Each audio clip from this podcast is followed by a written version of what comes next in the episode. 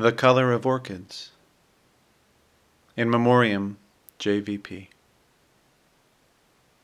That place that scrape kneed schoolyard girls knew how to strike like a bell to end a fight must be safeguarded by a man throughout his life.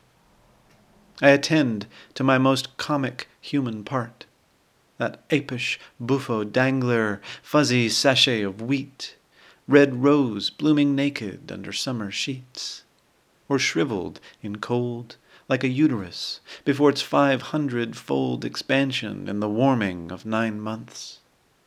Small animal of comfort, neither in nor outside of me, teeming with a locomotive tribe of unseen selves, these I protect, with science's advice, from combusting as though stranded on two planets out of orbit with the sun.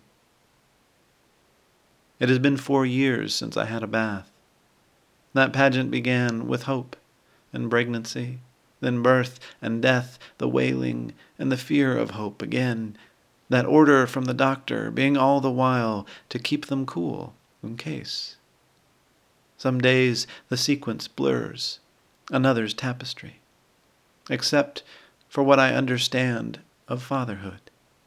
That print made by my newborn baby son cupped gently in my hand, as even now I cup familiar friends against the shower's rising steam, my purple, heart shaped, private parts.